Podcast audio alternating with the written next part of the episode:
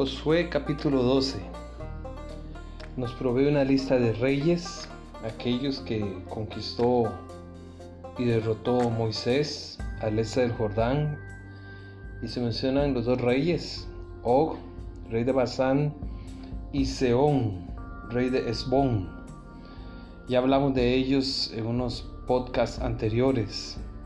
Y luego se da la lista de los reyes que derrotó Josué e Israel. Y cierra al final diciendo 31 reyes por todos. Y la pregunta es ¿por qué? ¿Por qué la Biblia dedica todo un capítulo para simplemente mencionar una lista de reyes? ¿Por qué es tan relevante tener esto en el texto bíblico que nosotros esperamos es para la guía espiritual y para proclamar el Evangelio. Bueno, en primer lugar, este capítulo tiene su razón de ser en la estructura literaria del libro de Josué. Aquí se cierra el tema de la conquista, que como se ha mencionado es más una obra espiritual que militar. Y se cierra porque en el capítulo 13 empieza la repartición de la tierra de Canaán a las tribus.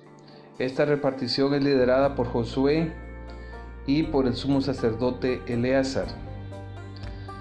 Pero se podría decir, ¿y por qué no se hace o se hizo de una manera corta este capítulo? ¿Por qué tan extenso? 24 versículos.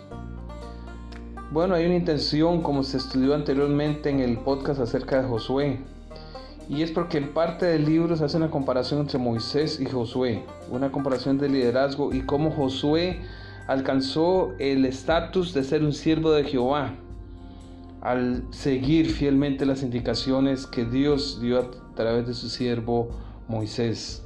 Josué es la continuación del liderazgo. Es igual que Moisés. Y eso es algo importante no solo para aquellos días, sino para nuestra iglesia hoy. Que los líderes sean espirituales, capaces, consagrados, como lo fue Moisés y más tarde como lo fue Josué.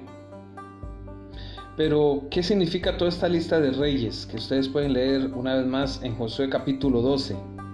Para personas como nosotros, bueno, en primer lugar, esta lista de reyes nos recuerda que ellos eran personas reales.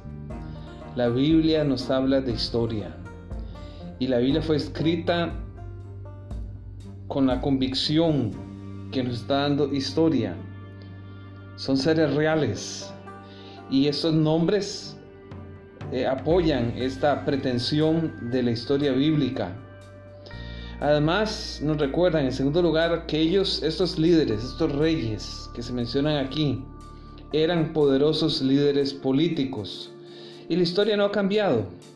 Aún en la actualidad hay líderes, presidentes, monarcas, senadores, congresistas, líderes políticos que están realizando una función en, su, en la posición eh, que ostentan y eso también se dio en el pasado.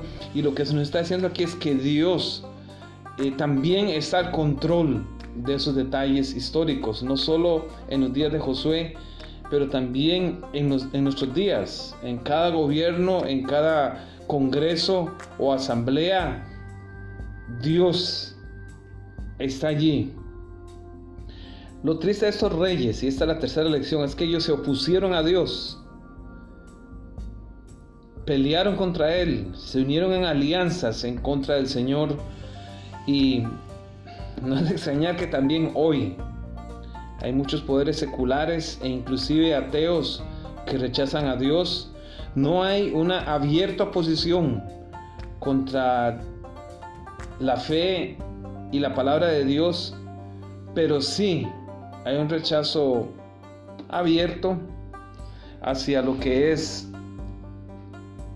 Dios y su palabra. Y esto nos invita a confiar en que Dios finalmente va a derrotar en los días finales a aquellos que se oponen, ya sea de hecho, de palabra o de acción contra los principios bíblicos. Finalmente, la idea es que ellos fueron derrotados. Estos 31 reyes de Canaán fueron derrotados por Josué y nos recuerda que Dios también los ha de derrotar. Y esto fue antes de poseer la tierra de Canaán. Es una promesa para nosotros que también vamos a poseer la Canaán celestial.